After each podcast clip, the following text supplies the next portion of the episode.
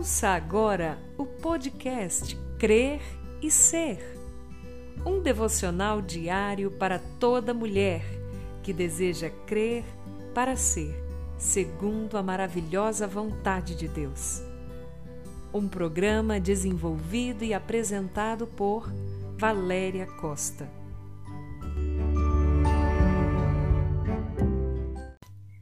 Um bom dia para você, amada do coração do Senhor. Que nesse momento a graça e a paz que vem somente do nosso Senhor e Salvador Jesus Cristo envolvam completamente a sua vida. Que maravilha, minha querida, poder estar com você em mais esse dia. Esse é o seu devocional diário Crer e Ser. E eu sou Valéria Costa. O filho mais velho se encheu de ira e não quis entrar. Então seu pai saiu e insistiu com ele. Mas ele respondeu ao pai: Olha, todos esses anos eu tenho trabalhado como um escravo ao teu serviço e nunca desobedeci às tuas ordens, mas o Senhor nunca me deu um cabrito para eu festejar com os meus amigos. Mas quando volta para casa esse teu filho que esbanjou os teus bens com as prostitutas, matas o novilho gordo para ele.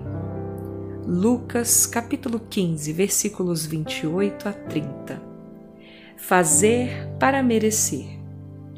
Amadas, é interessante quando a gente para para observar como a maioria de nós educa os seus filhos.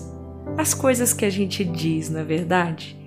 E a gente só diz porque nós ouvimos, nós aprendemos assim e pensamos que seja o certo. Um desses ensinos é quando dissemos assim para eles: se você se comportar, meu filho, ajudar nas tarefas da casa e obedecer às regras, no seu aniversário você vai poder escolher um bom presente. Mas ao primeiro sinal de pirraça e desobediência, a gente fala para eles: olha, você não quer tal coisa, não é, fulano? Eu acho que você não está merecendo, hein? Ah, minhas queridas, essa noção de que só seremos recompensadas se fizermos tudo certo, foi e continua sendo tão difundida que é normal que as pessoas tentem se conduzir da melhor forma possível, sem infringir regras, obedecendo e vivendo como manda o figurino, pois acreditam que dessa forma um dia receberão o que merecem. Acredita-se então que é por mérito, ou seja, por esforço, que alguém alcança seus prêmios. Por isso é tão difícil entender a graça, pois tem-se em mente que na vida nada é de graça, tudo exige um custo a ser pago. Nesse trecho da parábola, Jesus começa a falar sobre o filho mais velho, que ao contrário do filho mais novo, ficou ao lado do pai, trabalhando, se dedicando e obedecendo a todas as suas ordens.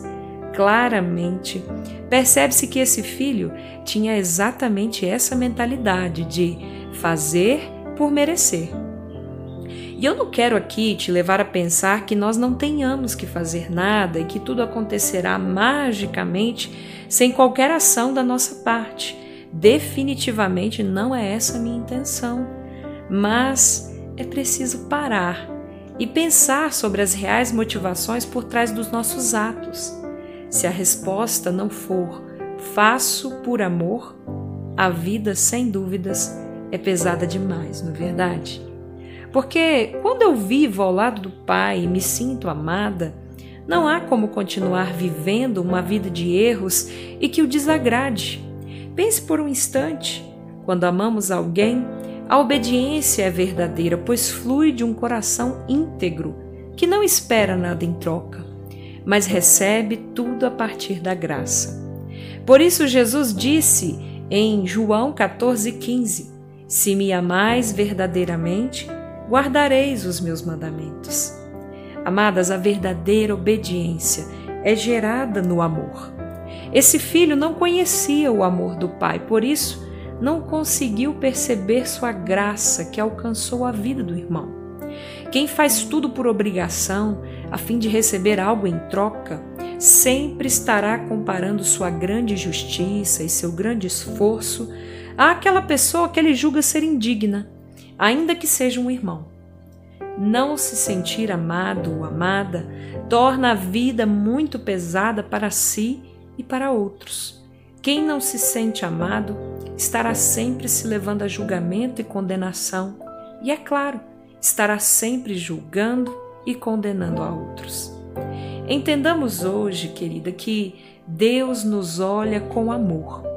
E não importa o que pensemos sobre nós mesmas e nossas ações, o quão justas, santas ou esforçadas nós nos enxerguemos. Longe do amor de Deus, nada do que façamos nos trará recompensas que gerem gratidão em nosso coração.